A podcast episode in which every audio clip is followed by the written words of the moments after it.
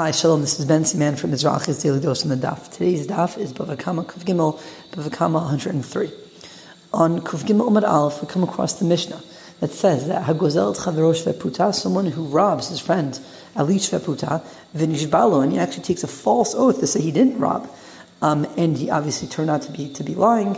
Yulichenu acharav He is responsible to pay, and he himself has to pay. The Mishnah says not to send. You can't send it with your son and get away with it that way, or your shaliach. Um, you have to go even as far as Madai. Uh, we're coming up to uh, Chodesh Adar. We're coming up to Purim soon, um, and we say Chil Paras Umadai. Um, that's somewhere in Persia, so it's pretty far away from Israel, and that's how far you need to go in order to return um, what, what, you robbed, um, what you stole. Um, it is true that the Mishnah does continue to say that you could give it to Shaliach Beit Din. Um, however, I'll, I'll, address that very soon. But also, this is as part of a takana, as part of a understanding that if you don't, if we don't make it slightly easier for, for thieves, they perhaps might never do proper tshuva. But in no way is this the ideal. And the real ideal way of doing it is going that far, um, as much as you need to do um, to return that. So why is it? Why can't you just send it through someone else? Why is it so important for you yourself personally to go and return it? Surely you stole $100, you got to give back $100. And the answer is, of course not.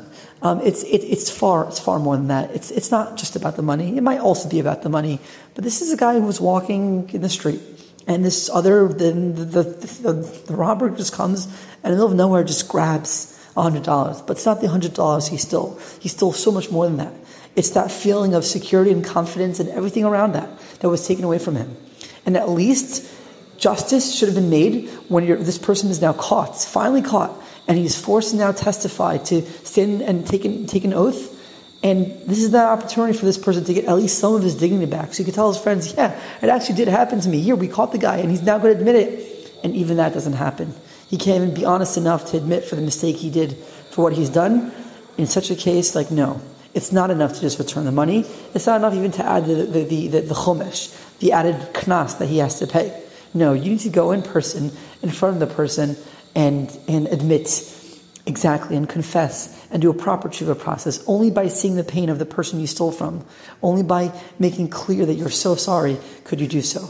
And as far as the beit din, again, so it's not ideal, as part of the takana, but also perhaps the assumption would be is that Beit Din wouldn't give this guy an easy way out. They would also make sure that it's clear to him that he's caused tremendous aggravation and pain to this person, and he'll Bezrat should do proper tshuva. Just a reminder for us today and every day that many times we'll do, we might unfortunately do something bad. It's not necessarily only the action.